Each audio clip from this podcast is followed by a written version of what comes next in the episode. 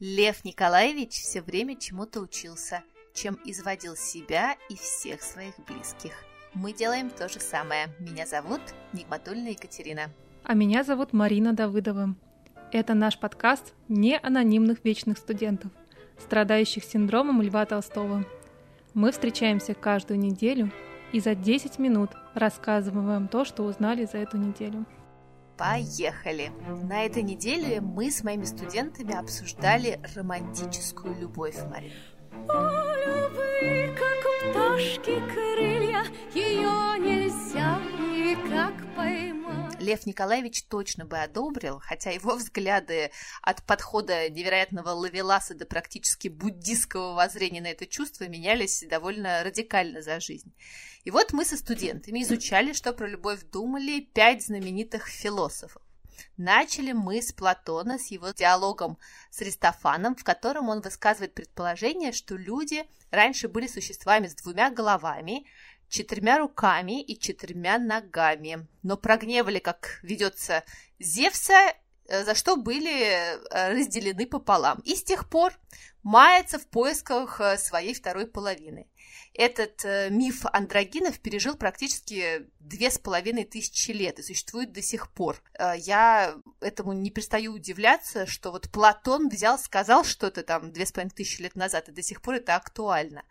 Вот, любовь э, делает тебя снова полным. Потом пришел Шопенгауэр и сказал, что любовь это всего лишь уловка природы, чтобы люди рожали детей. Потому что если бы они знали, что такое будет после рождения детей, никто бы их вообще никогда в жизни не рождал. Поэтому придумала природа, эволюция, любовь. А потом появился британец Бертран Рассел – который решил поспорить с Шопенгауэром и утверждал, что любовь – это способ избежать одиночества, удовлетворить не только наши физические, но и психологические потребности. Мир вообще страшен и жесток, поэтому человек в лучших традициях хикикамори пытается спрятаться в свою раковину и никогда оттуда не выходить. Это вот ровно то, что происходит со мной, когда мне нужно пройти любые бюрократические процедуры в России. Я с Расселом просто солидарна вот когда вы вдвоем, становится не так страшно жить в этом огромном, неприветливом мире.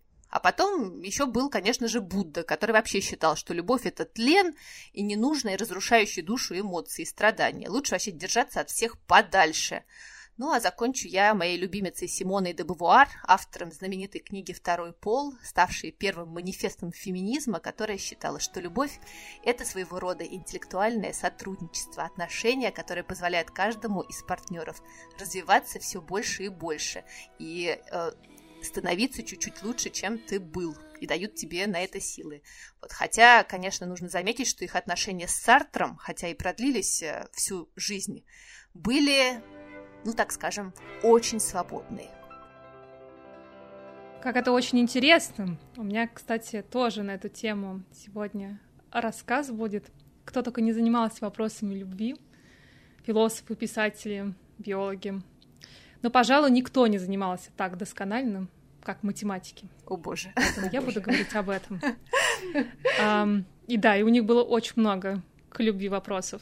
Так, один математик, например, Питер Баркус, написал даже целую работу на эту тему. Почему у меня до сих пор нет девушки? Прекрасно. И в ней он посчитал а, свои шансы найти любовь. Ну, как математик, конечно же, он выбрал критерии для этого, да, он посчитал, что девушка должна жить где-то рядом с ним, она должна быть симпатичной, у нее обязательно должно быть университетское образование, ну, как минимум она должна найти его симпатичным. Мне ухаживать некогда. Вы привлекательны. Я чертовски привлекателен. Чего зря время терять? В полночь. Жду. Знаешь, сколько получилось подходящих женщин? Нет, сколько? 26. О! Во всей Великобритании 26. Платон бы в ужасе, мне кажется, на это посмотрел. Как вы смеете? А, он тоже в это, мне кажется, посмотрел на это с ужасом. Это дает ему шанс один из 280 тысяч найти, встретить свою любовь на улице вечером или там на какой-то... Наверное, поэтому большинство математиков не очень утруждаются куда-то, в принципе, выходить из дома, потому что, ну, шансы маленькие, что я... Куда я пойду? Вот, эту историю я услышала в TED Talk э, Ханны Фрай, она очень известный математик, популяризатор науки, писатель. Вообще супер классно, у нее даже есть книга на эту тему «Математика любви». В ней она очень много поднимает животрепещущих и важных для математиков тем. В том числе, например, она рассказывает, что известный психолог Джон Готман наблюдал за семейными парами, записывал их разговоры во время ссор, а, измерял давление, пульс, э, наблюдал за мимикой, жестами, в общем, все, кроме того факта, кто был в ссоре на самом деле прав, ну, хотя мы знаем, что, как бы, конечно, жена всегда права. Хоботов, это упадничество. Это жизнь. Вот, и он потом объединился с математиком, а, с Джеймс Мюррей, и они совместно вывели алгоритм, который предсказывает по началу конфликтного разговора с 90% точностью, разведется пара или нет. И вот интересный вывод. Да, казалось бы, что все пары, в которых партнеры друг другу дают пространство, слушают, терпимо относятся к негативным вещам, и высказываются только тогда, когда прям что-то очень серьезное, должны быть более стабильными. Но нет, они проигрывают в этой гонке парам э, с так называемым низким негативным порогом, то есть тему, которые начинают обсуждать проблемы сразу как что-то бесит. Высокие. Высокие отношения. Поэтому вот, вот еще и вывод. Надо, надо, сразу, надо сразу обсуждать э, все, все негативные стороны, все, что у вас приходит. Ну и последняя хорошая новость от меня сегодня, что ученые, а именно а, Артур Аарон и Эллен Фишер, сделали МРТ парам, которые заявляли, что они до сих пор в браке 25 лет и до сих пор у них любовь. И действительно, они подтвердили, что активность а, в той части мозга, которая отвечает а, за, за, за вознаграждение, за мотивацию, за страстное желание, она также актив... нейронные связи также активны, как и в начале отношений. Вот это да, здорово. Расскажи мне, ты сколько замужем уже? Так, это надо посчитать. 12 лет? Ну давай, рассказывай, какой секрет? Ты знаешь, я поняла, что вот мы строго придерживаемся этой рекомендации, мы сразу обсуждаем, сразу. Ну, во-первых, жена всегда права, во-вторых, мы сразу обсуждаем, и это очень помогает. Класс. Слушай, ну вот мы тоже практически 16 лет, 15 с половиной в браке. Я когда иногда думаю про эту дату, я думаю, какой кошмар. Это же просто какое-то невероятное количество времени, потому что это скоро будет больше половины жизни. Кошмар и, конечно же, удивительно с другой стороны, потому что чем больше ты вместе, тем э, ближе, наверное, становишься. А, я вообще, на самом деле, у всех людей, которые долго а, пребывают в счастливом браке, всегда спрашиваю, в чем секрет. Я вот до сих пор помню, как моя ученица Маргарита, я пришла к ней на урок, она праздновала 25 лет брака, я у нее спросила, она мне сказала, что самое главное – это коммуникация. Но она еще психоаналитик, поэтому там, мне кажется, у мужа просто не было выбора, коммуницировать или нет. Но я с тобой абсолютно согласна и с исследованием тоже, что нужно, конечно же, безусловно, говорить.